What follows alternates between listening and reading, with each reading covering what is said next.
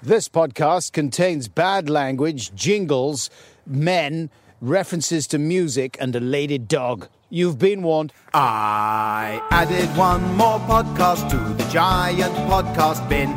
Now you have plucked that podcast out and started listening. I took my microphone and found some human folk. Then I recorded all the noises while we spoke. My name is Adam Buxton, I'm a man. I want you to enjoy this, that's the plan.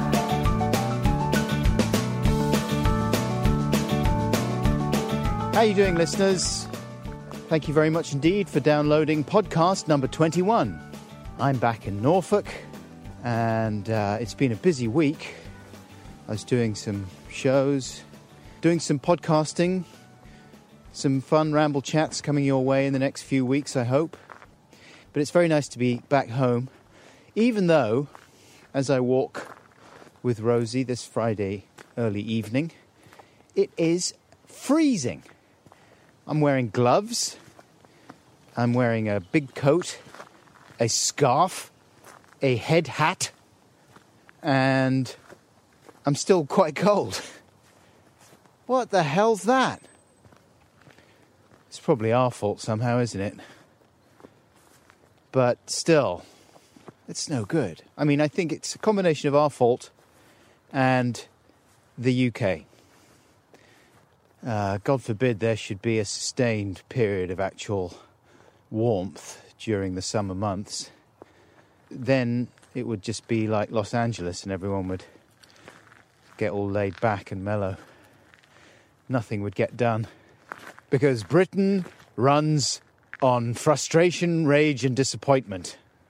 And it's mainly the fault of the weather. None of that's true, of course. I was just being glib. That's my MO. So listen, this week on the podcast, we have for you Marc Riley.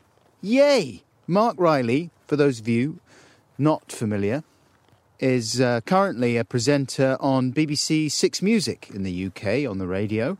He presents the early evening show during the week. And if you're not already one of his loyal listeners and you decide to tune in, you may well find Marc playing uh, a selection of records by artists like Ezra Furman, uh, the, the, Fiery Furnaces, the OCs, he loves the OCs, Cate Le Bon, that kind of thing, you know. Alongside older tracks by Captain Beefheart and a bit of Bowie, some Genesis. Or, as he mentions in our conversation, the occasional classic from someone like Britney Spears. He's eclectic. He also features specially recorded sessions from a wildly diverse selection of up and coming artists, and that all adds to a sense that Marc is very much a broadcaster in the John Peel tradition of, um, I suppose, laid back but passionately enthusiastic open mindedness when it comes to music.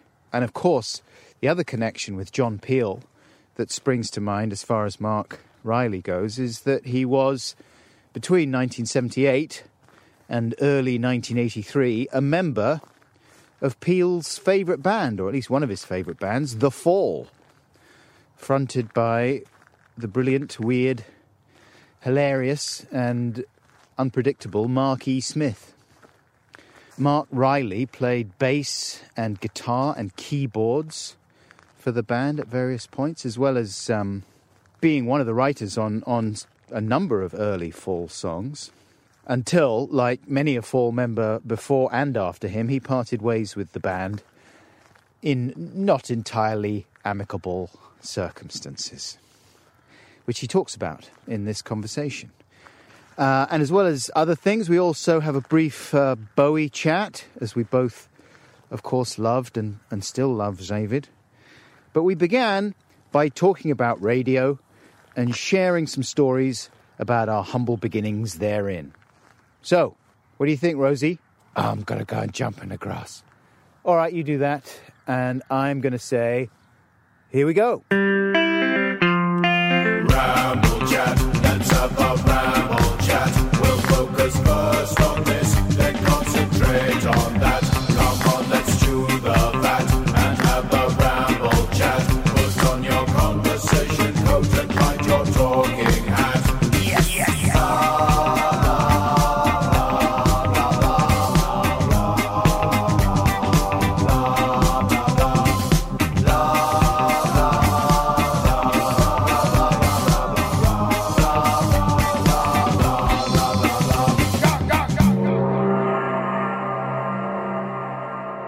Did all the business of being like a, a radio DJ come naturally to you? When did you start being a radio DJ? Uh, the first thing I ever did was just by default, and that was because I had a mate who was a DJ on Piccadilly radio, and um, and Iggy Pop was coming to town playing the Apollo, and he couldn't he couldn't go, he couldn't interview Iggy, so I went to the uh, Holiday Inn.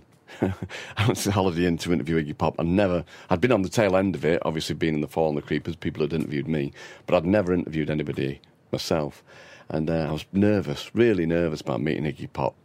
Um, and I do remember I knocked on the door, and the door opened, and I'd, I was looking around for a couple of seconds, and then it, he's tiny. Have you ever met Iggy? No. He's tiny. I was looking over his head. He was almost like, "Is your dad in?" You know, it was. Uh, he was really because you look at these people. It's the same with Bowie. I'm sure we'll talk more about Bowie, but you know, I don't know if he had a thing about his height or not. But he, I think he used to put five foot seven and a half or something like the half is very important. And when you've got this built-up kind of icon in your mind, you think you're going to meet David Bowie, and you think he's going to be seven feet tall, don't you? Yeah. You meet Iggy Pop, you think he's going to be seven foot tall, but I'm six foot one, probably shrinking a bit now because I'm getting older. But uh, I was, yeah, head and shoulders above both of them, physically only, obviously, Yeah. not mentally or anything. And how was Iggy? really sweet. And, and really, really super intelligent. I mean, that's the thing about Iggy. I don't know if I don't know how much you know about his kind of personality or whatever, but it is a Jekyll and Hyde. So he is Iggy when he's on stage, and he's James Jim Osterberg when he's not. So when does he find time to wrestle with his demons? Like when do the demons get control of Iggy? Well, do you know, I mean, that's well documented, isn't it? Because Bowie, Bowie almost got him sectioned, I think. So, Yeah. and, and Bowie was the only person who would go and visit him. I think it might have been in California, but he was, yeah, in a uh, sanatorium, and Bowie would visit him every day. And then when he came out of it, about 1974, maybe, and then it was coming out of that that Bowie just, yeah, just took hold of him, and that's when they did the idiot and Lust for Life, you know, and travelled. They famously travelled around on the uh, Trans Europe Express, didn't they? And they lived together in Germany, and so I think I don't think he's really had that many demons since Bowie sorted him out. Yeah, because everyone, everyone I know that's met him just says how charming he is, and Yeah, he is. He's he all that. He's a proper gent. and so interviewing him, did you think, oh, I can do this? Yeah, I didn't think I could do it. No, Yeah. and I mean, I've not heard it back. I I saw the cassette in the cellar about five years ago, and I've not seen it since. You know, so it it does. It might still be down there somewhere. And was the person that sent you were they happy with the results? Yeah, he got he got put out. It was Iggy Pop. I mean, you know, it's Iggy Pop on a local uh, a local radio station specialist show. So he- he's a, a big star, you know. And uh, yeah. no, he was all right. But I, I never had any idea at all about working in radio. And in fact, yeah, the first time I got offered to do a pilot uh, was for Radio Five, as was when it opened. I said, Well, no, I've never done a radio program in my life and I've never even thought of it. And I said to him, You need to try um, a guy called Mark Radcliffe, who was working in the building at that point in time. And I used to plug Mark as well. I'd met him previously with Frank Sidebottom, and also he'd produced a couple of Creepers sessions for Peel. Right. But I also know it's all very uh, convoluted. But he used to have the show on Piccadilly that he left to work for Radio One, and that's when Tony Michaelides took over, Uh-huh. who was the guy that I did the interview for Iggy for. Right. And so I said to Quentin, you should try Mark Radcliffe because he's a presenter and he's in the building and he's not presenting, you know. And so they did, um, and and it worked. And and then Quentin came back to me and said, I know you didn't want to present, but do you want to do something every other week, just a ten minute spot? So I was like, "Hmm, yeah, all right then. But I was terrified, absolutely terrified. Um, but we did it. But every now and then there was no news. There was nothing happening. Yeah. And so I worked it with Mark, whereby I'd go in and say, "Well, I saw um, Dermo on the bus the other day, Dermo from Northside, and he'd go, right, okay, what did he do? well, he got off at he got off at Oldham Market, right? Yeah. Okay, yeah. What else? Well, not a lot, really. You know, so that kind of slightly comedic relationship built up out of that. Yeah. The fact that every now and then there was just nothing to say, and rather than just not go in, I just went in and just dicked about a bit. You know, That's the way a lot of good stuff happens, isn't it? And or, or at least good stuff begins. yeah. Um, may, it might not be good instantly, but I used to be on uh, local radio in Cheltenham when I was studying sculpture at uh, art school. right. This new radio station, CD 603, it was called, opened up there. And I um, got a foot in the door, you know, to cover the, graveyard slots every now and again. Right, I and also to be a um, travel reporter uh, on the breakfast show. Right. And they had this guy called Glyn, and uh, I can't remember Glyn's surname, but he he literally had a voice like that. It was kind of like every single sort of DJ type voice rolled into one guy. And he used to chat about that. He's a really nice guy. Hi, Glyn. And uh, and he'd say, right, we're going to go over to uh, Adam now, who's on the. Uh, and the the gimmick they had was they used to put me like out and about on a Sinclair Zike, which was like a, a battery powered bike Right. and um, and I would dress up as a cowboy. I don't don't ask me why, but then it like it dawned on me, what am I going to say? What's actually going to be in the travel reports? I don't know what's going on on the roads, and they didn't have a computer or anything. Right. I don't know how real tra- how do real travel reports work on the radio? They li- they're linked up to a a central I, I, Information I would imagine hub so. I mean, it's a bit like the old joke, isn't it? If you like being the weatherman and just sticking your head out the window and saying, "Yeah, it's raining." So you would just tell everybody what was happening on that particular road that Exactly, you were yeah. Right. I was like, come on the London Road, and uh, there's a red car, and there's two uh, black ones, and it's all it's looking pretty good. So uh, I'll check in with you later, Glyn. And so it was like that for a while, and then after a while, we were told that that was too silly, and that, that there actually serious was, business. yeah, serious business being on the on the breakfast show, and also I think people genuinely want to know what the travel situation is. Probably is a bit frustrating. It's Yeah. going over now to uh, Adam for the. yeah, here we go. know. Here's another joke. It's like okay, here's a good opportunity to switch over and never listen to CD six hundred three again. So they thought, okay, maybe you should do some proper travel. So at that point, but they weren't saying we're going to get uh, a computer in to give you some stuff to read out or anything like that. I was still out there on the bike, so I just used to listen to. Uh, I remember Danny Baker was on the radio at that point. I used to listen to Danny Baker, copy down the details of his travel reports, Right. and then do ours like five minutes later and just read those out. Clever. And uh, so I did that for a while. Who needs an infrastructure? Yeah. There's already, you know, I'm, I'm a big believer in recycling. Why create more travel information when there's already so much out there? It's all the same, isn't it? Yeah. But out of those kind of moments of necessity, you start building stupid little bits and pieces that you think, oh, that was funny that moment. Yeah, is it, is it- yeah. Is it just a position whereby there's nothing to lose, really? I mean, Yeah. that was it with with uh, with Mark. It was just a ten minute slot every other week, and then they asked me to do it every week, uh, and that's obviously got a bit more momentum. And then uh, and then they asked me to be the researcher, and then the whole kit and caboodle went independent. And Radcliffe and I went formed a company and got the program, so I became the producer and the co-presenter. And so that's so it was all you know, I never had any designs on joining the fall. You know, the only reason I got asked to join the fall was because I made the first fall T-shirt. So just loads of lucky right place, right time scenarios for me. You know, Yeah. never engineered anything that's happened. Everything's just kind of fallen for me. It's just ridiculous. Pardon the pun. Well, that's the best way to do things, though, isn't it? I think. Don't you reckon? Like it's it's just that's how life should be in a way, isn't it? Well, I just- never, I never was in a situation where I had to try too hard because I never knew what I wanted. Do you know what I mean? So I didn't have a chance to blow it, getting nervous about it because hmm. I never went for it. I just got offered things. You know, it was just yeah. Yeah, it's. I, I would rather be like that than be tortured by ambitions that Oh, for sure. Yeah, remain yeah. unfulfilled. And Yeah. you know, I've had a few moments in my life where opportunities have arisen, and I've thought, oh, that would be great, but and and it hasn't worked out. And then that's really you're really gutted. But it's almost worse when outside opportunities are dangled in front of your face. You know, you're doing your own thing, Yeah. and then someone likes it and says, "Hey, look, here's a chance to take it to the next level." But it breaks you out of the groove of what you've been doing quite well, and then you you try and do something different. It doesn't really work out, and then you just end up thinking, "Oh, I wish I'd just carried on doing my own thing." Well, I mean, yeah, I mean that happened exactly that happened with with Radcliffe and I with the Breakfast Show. Right, because you ended up becoming sort of like big radio stars.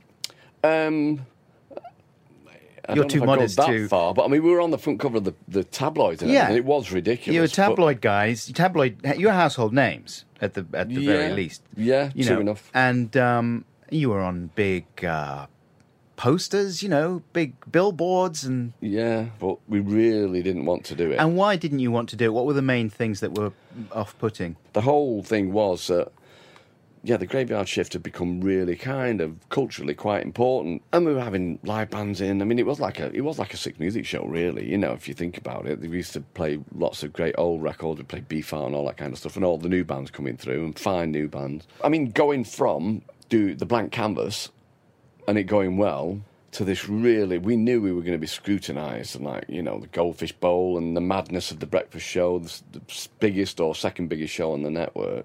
And the kind of circus the pr circus and everything it just wasn't us you know. And not to mention the fact that you have to get up at four o'clock in the morning. And yeah we were getting into work in a foul mood not having been out the night before or been out to watch TV past nine o'clock because you're getting up at three o'clock, and it's just no life. And I mean, you know, you look at people like Wogan, and you look at somebody like Chris Moyles, who, you know, what you're talking about growing up and wanting to be a DJ. Chris Moyles was the archetypal sat in front of a mirror with a hairbrush doing links. Uh-huh. I believe. I don't know, Chris, but that's what I've read. And that's, he's driven, that was it. For him, his ambition would be to get the Radio 1 Breakfast Show. But for Radcliffe and I, it was just a real, it was a poison chalice in, in many ways because Chris Evans was so popular and we didn't want to do it. So, how many reasons do you need not to do it? Yeah. It was all there, but um, And were there not periods where you thought, "Oh, well, this might be okay. There's, you know, it'll take a bit of adjusting to, but we'll get into it." No. no, it was hell. It really was awful. And and they came up with the brilliant conclusion that people didn't want to get out of bed and listen to two cantankerous northern men. Northern, that was a particular kind of uh, uh, gnarly issue, I think. And even got to the point where they said you need to speak, you need to do less in that half hour. And so we engineered this mechanic whereby I was only allowed six words in the first half hour. so, so we start and say, you know, like, okay, lad, now you do realise you're not only you're only allowed to say six words in this half hour. Yes, that's five now. Okay, is that two or one? No, one. You've got four left. Uh, would you make me a cup of tea? Yeah. Do you want sugar? Oh. And that was it. I, Yeah. I, wouldn't, I wouldn't speak then for the rest of the half hour. I could segue, do a couple of very dry links or whatever. And then at seven o'clock, we were allowed to speak again, you know. Yeah. And then, fortunately, because it was Nicky Campbell who'd vacated the graveyard shift, and we got it. And then he vacated the afternoon show. So we got that as well. So we were just following Nicky Campbell around the schedule, really, not with the breakfast show. But um, And how did that feel, though? Did you were you relieved, or did you feel like you'd failed, or it was a weird time because I think that because of the nightmare we'd been through, I think we were nervous about it. You know, I think we were really. Uh, because we had failed, and we thought, right, what if the graveyard shift was a one off? What if that was just like right place again, right time, everything fell into place, people liked us, now people don't like us anymore. They understandably might not give us a second chance in the afternoon. But, you know, within six months, I think maybe less, we felt very comfortable with it, very confident. It was going really well. It got loads of listeners. We got like 8 million listeners, I think, you know, which is quite ridiculous for that time of day. And and that's when we started mixing it up again and bringing the mischief in and you know we got Kylie Minogue to do jingles for us and Radio 1 wouldn't touch Kylie Minogue at that point in time and we got her to do things like Mark and Lard at least four good records in every program because Radcliffe chose four records Uh-huh. there were four free choices the rest was playlist and do you think back to those days and miss the atmosphere that there used to be in the big British castle then? Um, it's just completely different. I always say the difference between the job I've got now and the job I had then then is like the difference between being a welder and a ballet dancer. I'm not saying one's better than the other, though. I actually this is the this is the best job I've ever had for me personally, because uh, yeah, I, do, I don't.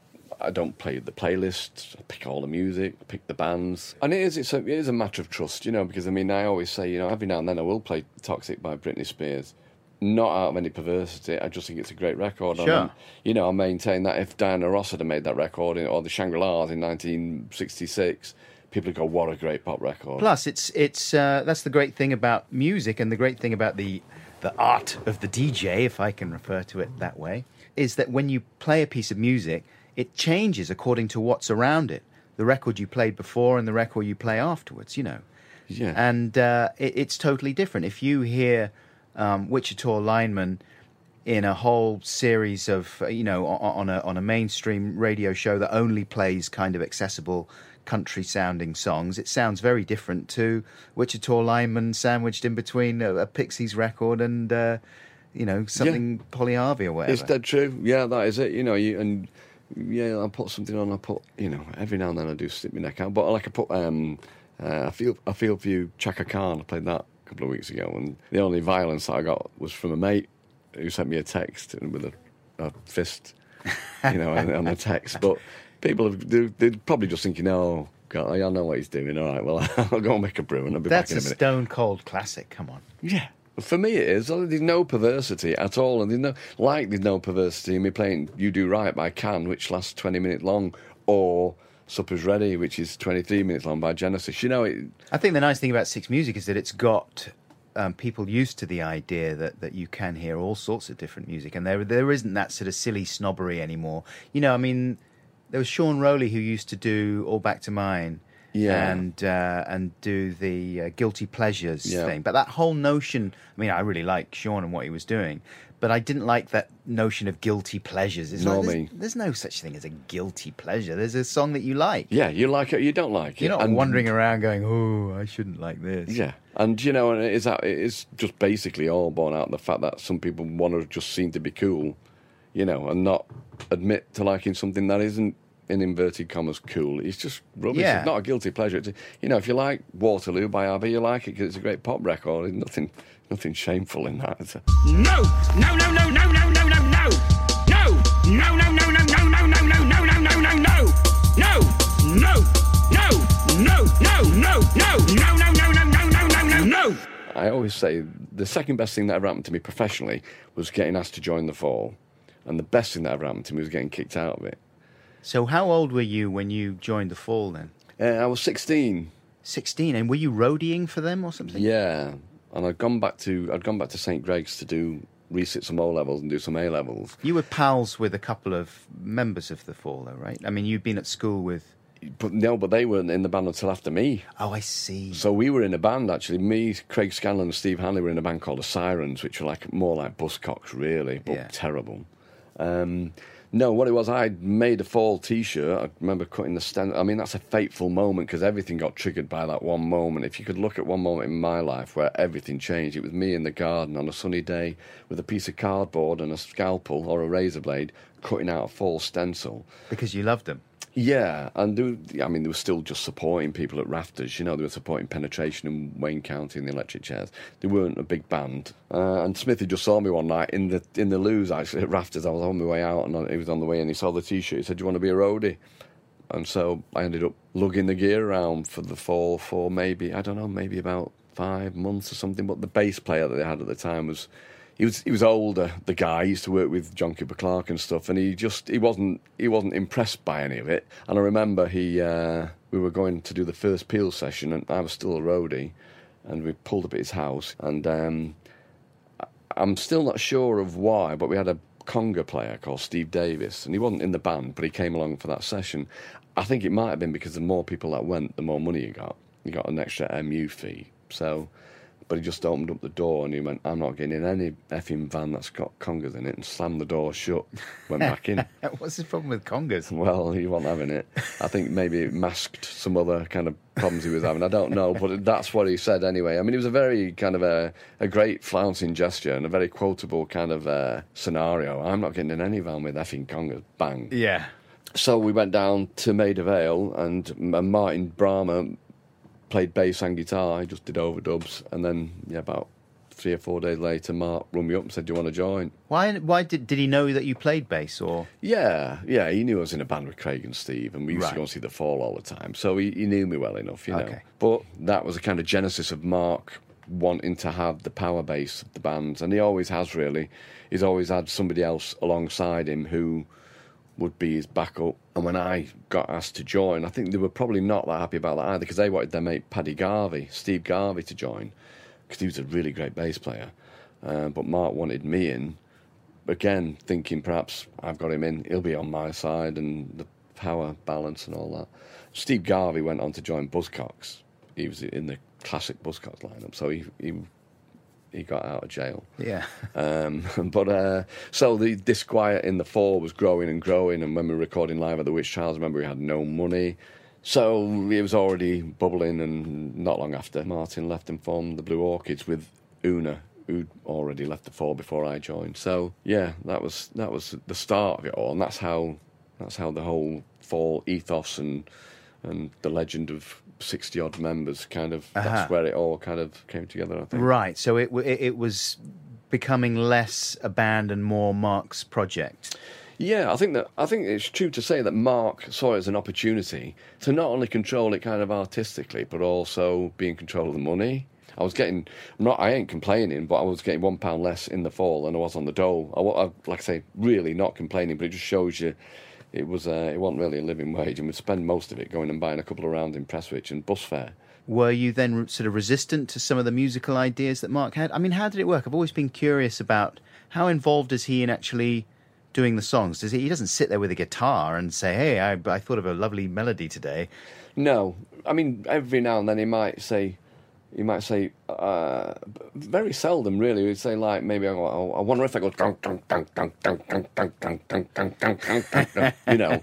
From my point of view, it was it really was uh, me and Craig were just writing all the music. And what sort of? I remember you talking about Nervous Norvus, um, transfusion, Yeah, transfusion. I'm never, never, never going to speed again or Yeah. else rumble. Yeah, and you hear, uh, yeah, you'd hear lots of stuff coming through that Mark had picked up that was quite obscure, and so why, whereas other people would be ripping off the Stooges or the Velvets, he'd be taking Nervous Norvus or maybe, you know. You'd have to be weird to be wired. You'd have to be weird to be weird. As Captain Beefheart, you know. Uh-huh. So he was he was taking stuff or referencing stuff, if you like. But and was he playing you those records? And Yeah, he was great education. He played me Beefheart. I didn't know Beefheart. He played me the Seeds. Didn't know them. Played me We're Only in It for the Money by Zappa, which I love. Don't like most Frank Zappa, but I love that. Um, I thought the world of Mark. I really did, you know. But he just he, he treated us pretty badly. You know, he's spending more on fags a week than we were getting paid. but was it fun though when you got on stage? Did did did you stop thinking about all that kind of stuff, or were you so frustrated by the whole lifestyle that that, that it ruined the fun of playing no, together? oh no, it never ruined it. But I mean, he was he, he, his person. You got to understand that Mark was probably when I joined the band. Mark about four years older than me. He's probably twenty, I think. But he already had a lot of kind of the uh, mannerisms of a, a much much older person, you know, and an older person's mind. I mean, he, he said to me once. I remember he said, "Oh, you know, people bathe too much these days. They don't have their own smell anymore." You know, and things like that. Which, you know, if somebody was to say that they were 50 years old when you're 16, you go, well, that's kind of. But that was Mark said that. He's got a, a really, really strange way of looking at the world and scenarios, and and that's what makes what he does pretty special. I think. You know, it's like Beefheart viewed things in a different way, and it's not a contrived thing. I think you know. I don't know what people would say about Mark's personality or whatever, but he's definitely uh, a bit different to most people.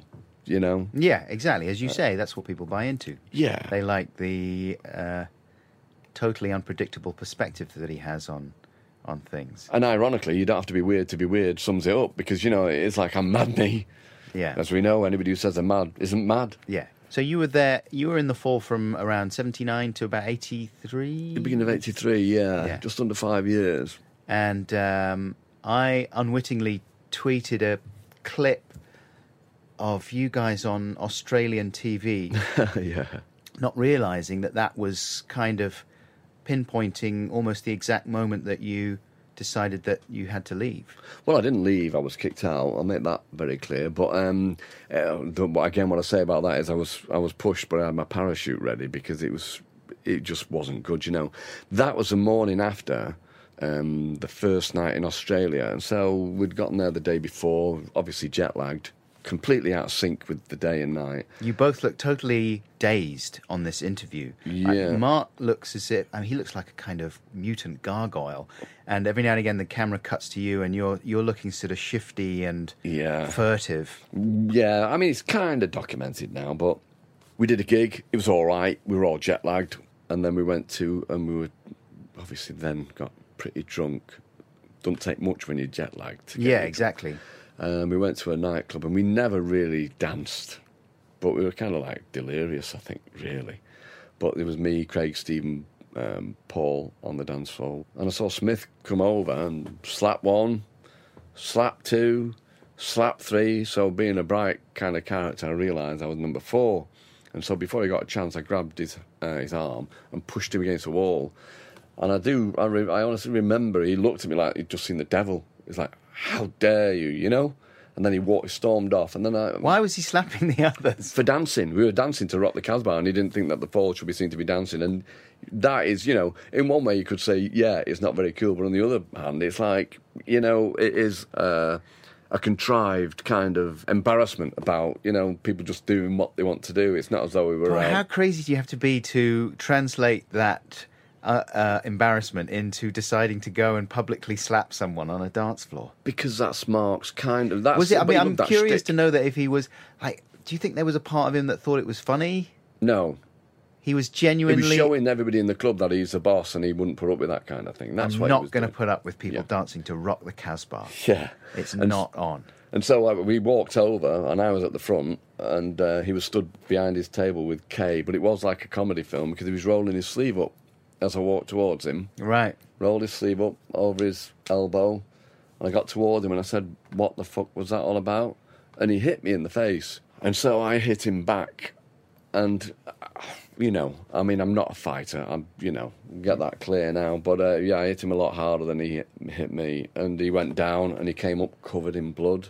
And he, it's documented in Steve's book. Actually, was saying, "Get the police! I'm being assaulted." And then a bouncer came over and grabbed me round the neck, grabbed Mark round the neck, threw us both out. So that was it then. I thought, well, that's I'll be going home in the morning. And yeah, there was a knock on the door first thing, and it was Kay. She said, "Are you out of bed?" So I said, "All right, I'm going home, Mama." She went, "No, no, you're doing a TV interview with Mark." I was like, "What?" And she went, "Yeah, come on, we've got to go. The cab's outside. He's waiting for us." I'm going, "Really?" She went, "Yeah, he's been asking for that for years anyway." That's what she said. Um, and we got, and it was very frosty with Mark and I, as you can imagine. And he had a black eye. Um, and so we went into makeup. And we covered the black eye up, um, and we did the interview with on kids TV, like a kind of Tiswas kind of program with this Donny. Donny, he's nice. I like yeah, Donny. lovely guy, you know. And he, he winds up this very awkward interview by by sort of chuckling away and and going, "The Fall, what a couple of lovely guys." yeah, yeah, you know, like uh, he does. He makes some barbed comments along the way, but you, why wouldn't he? You know, I mean, He seems to genuinely like you. I mean, he's he's, he's kind of chuckling away, and and and yeah, there's this there's kind of um, light jazz bubbling away underneath the it's, whole I can't remember any of them. interview. You know, just to keep it all light. Yeah, yeah, It's But yeah, it, so and that was it. And so we did another four or five weeks in Australia, and and they were good. I mean, there's that "Fall in a Hole" album from New Zealand, which was a next step, uh, the next stage of that tour. We had a week in New Zealand, at which point, mm, you know, the thought of going to New Zealand, great, but we didn't want to. We were all knackered, and we were jaded with each other at that point in time. See, the things with Mark is that he's hit people previously, but people don't hit him back. And it's, that's what he expects. He expects to be able to hit people that he, in the old days, I'm not saying it's the same now, but he used to just think he could hit people because he was paying their wages and they wouldn't hit him back. So when we got, this didn't help, when we got to New Zealand, Lie Dream of a Casino Soul was in the top 20. It seemed really bizarre, but it was. So when we got to the airport, we were all really jaded and fed up. Uh, and there was paparazzi there because this top 20 band are coming to New Zealand, so not many bands went anyway, and we were in the top 20. And so we got out there, and somebody went, There's loads of photographers here to take photographs. And we're like, What? we got out, and they were there, and so I just I did this. I stuck my boot out. I've got these really tight jeans on with big boots on, uh, and a leather jacket, and I've got this carrier bag in this hand and my guitar in that, and I've got my leg kicking up. Well, the next morning I was asleep and I could hear uh, the cleaner coming to the, the chalet that we were staying in. He's going, "Oh, where is he then? Where's this guy? Where is he?" And they're going, "What do you mean?" Going, "This guy here on the front of the paper." And so it was the biggest newspaper in broadsheet in New Zealand, and it had "Happy Fall Guitarist." and then, but that really, really hacked Smith off. That I not only, again, a bit like the Rock the Casbah thing, he's a happy Fall guitarist, rather than these right, industrial, industrial northern, you know, doom merchants or whatever. Um, so that didn't go down so, so well. Uh, and uh, yeah, and then when we got back, we did a couple more gigs, and uh, yeah, he, he te- Mark tells a story, but he likes to tell a yarn. You know that makes him look good. And he, his story was always that he rang me up on Christmas Eve, which was the day that me and Trace got married. And uh, and he, he said I rung him up and he said, "Oh hi Mark, uh, yeah, me and Trace have just got married." And I said, "Congratulations, you're sacked." But it didn't happen like that. Not told Smith I was getting married. Um, and Steve was my best man, so me and Trace got married. The very last people on Christmas Eve in Sale Town Hall, Steve was my best man. When it opened again on the second of January, Steve and Heather got married in the same place, the Yeah. very first people to get married, and I was his best man. And Smithy wasn't told about that either. Uh, and it was a day. It was that day actually, maybe, that he rang. Steve reminded me of this because I've got a terrible memory. But yeah, the, the the phone went in his house and we're all having a party after he's got married. And it's Mark for you. Went, Why is he ringing me here? I don't know. And they just went, Oh, I'm Mark. Hey, yeah, we I'd like to meet you tomorrow in uh, the old Garratt pub in on Princess Street in Manchester. Yeah, okay. I thought, Ryan's on the wall here. Yeah. Um, and uh, yeah, and then I went out to see him, and they said, "Oh, we're going to tour Europe without you, and if it doesn't work, well, I should to come back." Like, "Ah, you're all right. Thanks anyway. In the days that you were in the band, would he do the thing that he does now of wandering around and sort of sabotaging the musicians on stage and turning their amps down or pushing their keyboards over or whatever? Um, uh, he would interfere with the with the volumes every now and then, um, but no, I think that don't they call it? It's got the uh, the, the the title of on stage mixing. Okay. Right, he's he's like playing the whole band as Uh, an yeah, instrument. yeah, just you know, real proper Svengali can tell everybody exactly where they need to be and Yeah. how how loud they need to be because is that great? I mean, it's pretty, it's horrible to watch, really. Um, but the the meltdown in New York. Have you seen? Have you seen? Oh yeah. Browns? Yeah, where he gets on yeah. stage eventually with just Julia Nagle and said, "If it's me and your granny on bongos, it's the fall." Famously, um, have you seen that? Uh, I think I I tried to watch it, but it seemed too grim. Yeah, it is grim. At one point, Karl jumps over the drum kit and grabs him by the throat. Um, he drops a microphone. The guitarist kicks him up the backside. Then he gets up. It's a bit like a comedy. But there's one point where he's trying to get past Steve Hanley to turn Steve's bass down, and Steve just shuffling from side to side like a football defender, God. trying not to let the attacker get past him. You know? Yeah. Um, He was just hammered though, wasn't he? yeah. I think in those days he was a. Yeah, I don't know. I wasn't in the band, but Right. you know, he likes to drink. So Um, so then you then you uh, had another band though after the fall. Yeah, the Creepers didn't really amount to anything. We were going for about five years. Um, And you managed to, at, at that point, he, Mark had already written the Marc Riley song. Was that right? hey, Marc Riley, which is just Hey Bo Diddley, yeah. yeah, yeah. Uh, Which was supposed to be a dig, was it? Oh, yeah. Yeah. I think the words are he's got a spider, he's got a snake, he's got four musos at his wake, I think. But then you wrote a little comeback track, "Jumper Clown." Dare to dance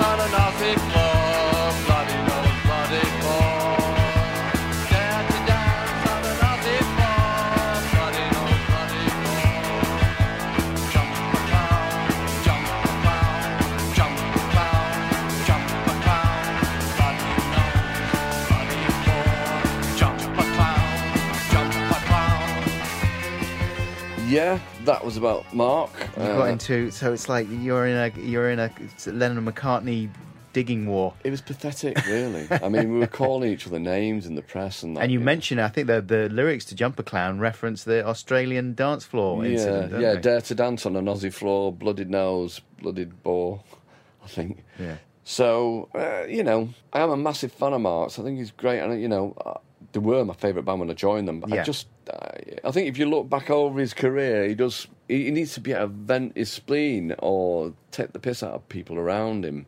There doesn't seem to be anything else that really fires him up. But does it? Presumably, you don't get any pleasure from listening to Fall records anymore. Uh, well, I don't listen to I don't listen to the Creepy records. I don't listen to the Fall records. I mean, it's funny because I went to um, record store, store day uh, to Piccadilly, and I had Rowche Rumble blasting out, and uh, and I just yeah went through to him and said, "Take this off." and I, oh, I, you're not on this one, are you? Yes, I am. Yeah. Oh, all right. Yeah. What do you do? You know, just and I so I heard Rowche Rumble for the first time in a long time the other day. Now and then I like to stop the chat and put a jingle in. It stops the ramble topics leaking out and mingling. And if you like, you can take a little dance. Move your body around inside your pants.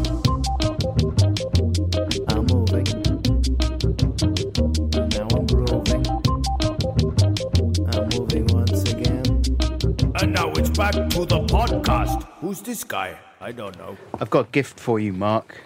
There you go. It's uh, cinnamon and tea tree oil infused toothpicks. you're a gent. Thank you very much indeed. They're great because you you can chew them. I mean, you- so you pick out whatever food you have in your teeth. Brilliant.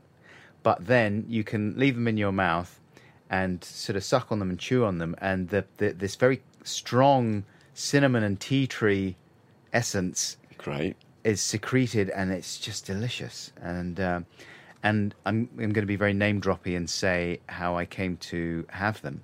First, Ed Ed from Radiohead, Right. He had some. He's into all that kind of stuff. And then Jonathan Ross, I saw about a week after Bowie died, and um, he said, "Have one of these." And my special toothpicks. He had a little toothpick holder and everything, little silver holder. He said Bowie turned me onto these. This is what he used to use to give up smoking. Really? Yeah. Oh wow. The only thing I would say is that they have really a very strong odor.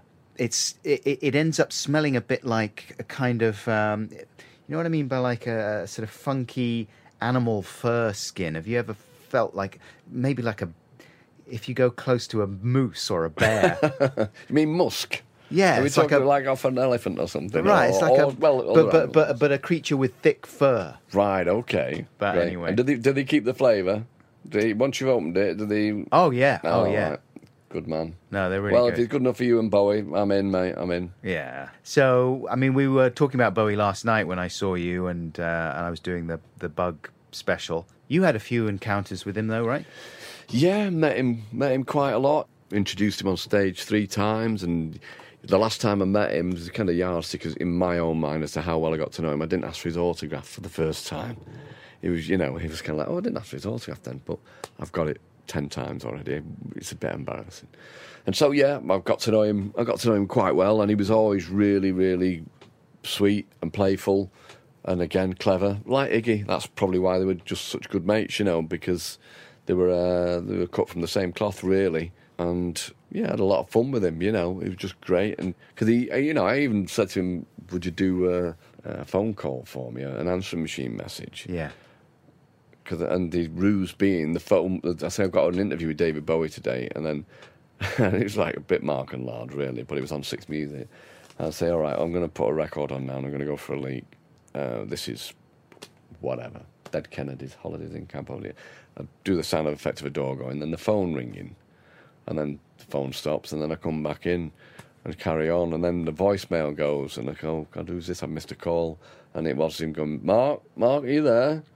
Marc, it's David. You're not there, are you? all right, I'll try again. you know, so and I ran it every week for about six weeks, saying he's going to ring today, and I'm not going to miss it. And then it'd be like Michelle pop red in the door and go, "Marc, your car's getting clamped." Oh, right, okay, Then dring, dring. But I mean, great. David Bowie, you don't have to do that for you know, for me on a station that had barely any listeners at that point, Yeah. 2004 or whatever. Um, What do you think your favourite Bowie album is overall? Which is the one you keep going back to? I think it's Young Americans. Is it? Yeah. Um, And it's so different to the rest of his stuff, Yeah. isn't it? And of course, when it came out, I was a little bit kind of unsure about it. But Yeah, it's the one that took me longest to get to grips with. Yeah, I can imagine. Yeah. Well, you see, Young Americans has got Across the Universe on it, which I didn't. I wasn't fond of that version. You're right, but he didn't write it, so he'll have to let him off. Yeah. And you know, I mean, the original the original album didn't have that on, did it? Or Fame, it's Gouster. Right. Yeah, he recorded an album called Gouster, which he never released. So Tony Visconti made this album, Gouster, the Gouster, I think. Then he hooked up with Lennon, went in the studio, did Fame, obviously a great tune, and, and was a kind of focal point for the album. And they did Across the Universe probably just because they could. And they thought of Bowie sitting there doing a Lennon song with Lennon. So it's kind of a little bit That's right. And then he was probably too embarrassed to leave it off. Probably, uh, but yeah. uh, So yeah, I could live without that particular track, but it's it's good enough. Yeah, they're, they're, they're- they're all great. I've, I've had so many points in my life that are marked out by little love affairs with individual tracks, you know. Right? Yeah. um, especially when I was younger and getting to know them. Uh, funnily enough, Lodger made a big impression on me because it's one of those albums that I suppose critics say, "Oh, it's not quite as good as some of the other ones," or "It didn't really work as well as the as Low or Heroes." But I really love some of that stuff on there. Well, Station to Station for me is is up there as well. Yeah, And I saw that tour, and I do remember, you know, in all honesty, being a little bit disappointed because I had terrible seats right at the back of Wembley Arena. John Conteh was sat in the row behind me, Uh-huh. and he was like a boxing champion at that point in time. So I don't know, I don't know. how- He obviously didn't do his job properly there, but um, so I was miles away, uh, and I, you know, I'd been watching. Cracked actor, looking at the photographs of Bowie doing these amazing stage shows in America, just desperate to see him doing all of these great routines and the dance routines and getting tied up by Geoff MacCormack, Warren Peace, and all that kind of stuff. then, of course, he just comes with a stark, bright white light and, and the suit, you know, classic, chilling stuff, really amazing. But at that point in time, you know, yeah, I was 15, got a coach to London, got a coach back the same night to Manchester, and I just wanted him to be doing some, you know, some of his theatrics, and we didn't get any of it. But that's that's great. You learn as you get old and a bit more mature. that That's what he was all about, wasn't it? It was not but it's giving you. disappointing when you're young, though, isn't it? Because I had that. I had that same sort of experience. Admittedly, I didn't see that uh, tour. I saw um, Glass Spiders, which is a different kettle of cod, really. But Hmm. you, you're when you build it up so much as a teenager, it can't possibly live up to those expectations or those desires when you go and see Hmm. your hero live. And all my favourite experiences watching live music have been surprises when maybe you didn't even know the band Right. and you find yourself in a bar on holiday or something and there's only 10 people there and someone starts playing in the corner and you're like oh this is amazing Yeah, yeah, and um or i mean i love the band spoon right. and i saw them in london at the borderline and uh I was right at the front of the stage, and it's a tiny little room because they're a big band in America, but Yeah. no one. I mean, comparatively, they're they're much less well known in the UK. So it was uh, a small, really small gig for them, but oh my god, it was so great. It's one of those things I'll always remember. What have been those moments for you when you've just had a uh, a, a musical epiphany? Well, the last one was watching the OCs at the ATP Bash in November. Um, and I've been after seeing them for years. I tried to watch them in uh, Liverpool a few years ago, but it was one of those urban festivals, and the, the club was full. The Kazimier, now sadly gone, and there was a queue of 200 people outside. And oh, I could have been a bit of a twat about it and gone and tried to get in, you know. You but I couldn't bring myself to do it. And so, um, no, so I didn't see Oh, them. right. Um, but I saw them. Uh, so I've been, you know, I always say that the two different artists that I want to get in session more than anybody else is Joanna Newsom and the OCs. Um, and it just never worked out with the OCs, and they've not played Manchester for years. And when they did play, I wasn't here. Um, so when I got to see them at um, Pontins, Prestatyn, I thought it was going to explode. It was that exciting, you Yeah. know, just the best band in the world for me now. And they lived up to it. Oh yeah, Uh, John Dwyer is the daddy, you know, because I love all that. I love that LA garage scene anyway. Um, but that was that the OCs blew me away, um, and I do remember seeing these New Puritans playing at the Night and Day Cafe in Manchester around the first album, Beat Pyramid. That was just a real moment for me. That was incredible. And also at the Night and Day Cafe, the Fiery Furnace is doing Widow City. Mm. One of the greatest things I've ever seen.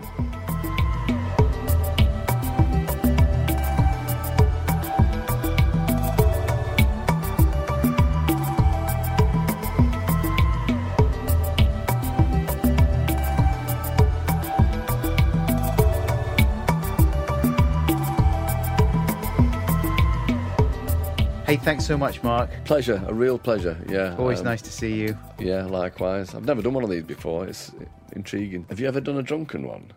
No, I mean, I feel I feel uh, inarticulate enough when I'm stone cold sober. I think it would just be a disaster. You know that's not true, but yeah, Have you ever been pissed on the air? yeah. Have you? Yeah. Well, how was that? Uh, it was just uh, it was just the nighttime show. So long going back a long way, but we would go. Mark and I would go to the BBC club to now have some food, and then you'd have a pint, and then you might have two pints, and then if you're getting a bit carried away, you would unwisely have three pints, and then quite often when somebody when we'd have a guest in, could be Simon Armitage, Mark Kermode, Will Self, whoever. We would sometimes have a few beers, and so if the, particularly on a Thursday night, so if the few beers on air just took place after three or maybe four in the club, then you got a little bit giddy at times. But I don't think any real misdemeanors took place. No, you never swore on air. No, um, no, I didn't. Um, I do remember there was at one point, and I think it was just we were sick of the sight of each other, to be honest, Mark and I. But um, have you ever heard that joke where the blo- a woman sits down at the breakfast table? And the husband says to the wife, I hate you. I hate everything about you. I loathe you. You're a despicable person, and I wish I could never see you again. I wish you would disappear from my life and everybody else's life. You're vile, and you blah, blah, blah. And then the wife says, I beg your pardon. And he says, I'm sorry, I just meant to say pass a cornflakes. so, Yeah. Not the greatest gag in the world, but it was a little. Uh, I remember sitting opposite uh, Mark one day and uh, we were talking about the Sweeney for some reason. I think we are giving away a Sweeney box set. And um, and he said, uh, and like I say, I think we've had enough of each other. And uh, for whatever reason. And and he said, Do you like the Sweeney? I said, yeah, it's all right. And he said, uh, they fucking spoon feed you this shit and you lap it up. I was like, really? And you were live on air. Yeah. And he's like, could immediately like put a record on, and then the phone's going, and then he comes out of it, and and then he said, well, "I'm really, I'm really sorry about that. I don't know where that came from. I'm, I apologise profusely. It was very unprofessional. I'm sorry." So job done. And then he put a record on. He went, "I don't know where that came from." He said, "I don't even mind the Sweeney." so it was one of them, exactly like that gag where he's probably looking at me thinking, oh, I'm sick of the sight of you. And I'm sat there thinking, I'm sick of the sight of you. And then, but I kept a lid on it better than he did, obviously. Thanks, man. pleasure, real pleasure. Thank you.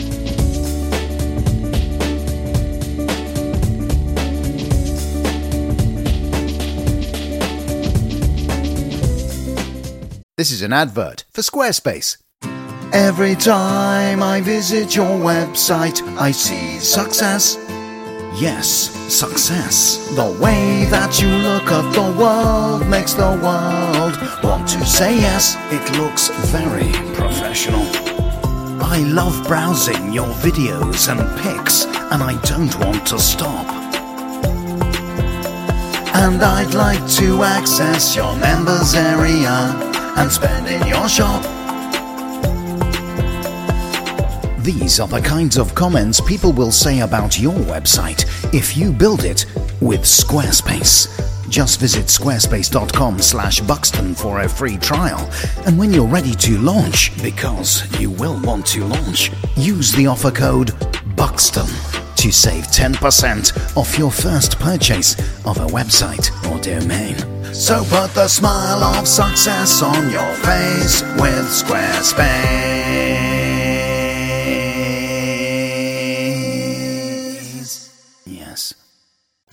We go. Thanks very much indeed to Marc Riley. Really appreciate him giving up his time and coming on the podcast. As he said, not something that he would necessarily normally do. I think he's probably more comfortable sitting in the presenter chair for his own show talking about other people's music and that kind of thing. But I was really glad that he was up for coming on and uh, talking to me. So cheers, Marc. Anyway, um, at the end of last week's podcast with Ian Lee, I was referring to the fact that I was off to see Radiohead at the Roundhouse in London, and it was uh, a really fun evening. I had a great time, and my son was with me, as I said. It was his first big show that he'd seen by a band that he actually knew and liked because he's he's pretty into Radiohead, and um, I think he, he was always politely interested in them before because he knew I liked them, and and he was uh, interested in the fact that you know I knew these rock stars, but um, he has since sort of discovered their music for himself and really got into it and really got a lot out of it. So he was very excited. And so I was able to experience the gig somewhat vicariously, enjoying his delight at what was going on when they started to play songs he liked, especially, and, you know, and also to enjoy his general excitement at the strangeness of the experience of going to a gig for the first time. Because it is very intense, isn't it, when you if you think back to the first time you ever did that sort of thing. It's a powerful experience, all those people together focused on the same thing. And especially with a band like Radiohead, who command such a, a lot of excitement and, and devotion, and their songs are so emotional a lot of the time. It was really a great experience for, for me and for my son, I hope. What was also very powerful was the occasionally intense irritation that I felt a few times when people nearby where we were, and we were sat right up at the back on um, on the balcony at the roundhouse, but there was a couple of guys. Well, there was a few people behind us, and a couple of guys to to the side of us who just insisted on chatting quite a lot. Yeah, I wasn't so keen on King of Limbs. Oh, it never really did it for me. I mean, it's good. You know, it's very good. If it was a record by any other band, then you'd think, yeah, this is a good record. But as a Radiohead record, I thought, hmm, I don't know. You know, I'm not getting, I'm not getting, I'm not feeling it. And you've always got to give their records a few listens, don't you, before they really click. But this one never really did click. I mean, I think the last really classic record was probably In Rainbows. And I really feel that Moonshaped Pool is kind of like the spiritual follow up to In Rainbows, etc., etc. Valuable insights, sound observations. But here's a thought why not share them at some later point when the band that you're talking about aren't actually a few meters away from you in the same fucking room playing the actual fucking songs that you supposedly love so fucking much? What about that as an idea? Yeah? Whoa. Chill out, Buckles, you old fart. I bet you've done it before. Yes, I probably have had a little chit chat in a gig at some point in my life, but I wouldn't do it now. And so that's the most important thing. Everyone else has to do the things that I want now because this is now. All right. Anyway, good news if you're a Radiohead fan and uh, and if you're a fan of Ramble Chats in general, because I had a good one with Jonny Greenwood of the band Radiohead, which I hope to have ready to present to you at some time in the next week or two. So look out for that. But that is it for this week. Thanks very much indeed to Seamus Murphy Mitchel for production support and to Matt Lamont for additional edit whizbottery. And thank you for listening right to the end. You are a true podcat and one of my most favourite people. And I'm sure you don't talk at gigs. I've got to chill out, don't I? Actually, no, I don't have to chill out. I've got to warm up currently, is what I've got to do. I've got to get home and build a fire or something. Um, but hey, listen, that's my problem. Until next we're together, please take extra precautions. I love you. Bye! What do you think of that, Rose? Stupid.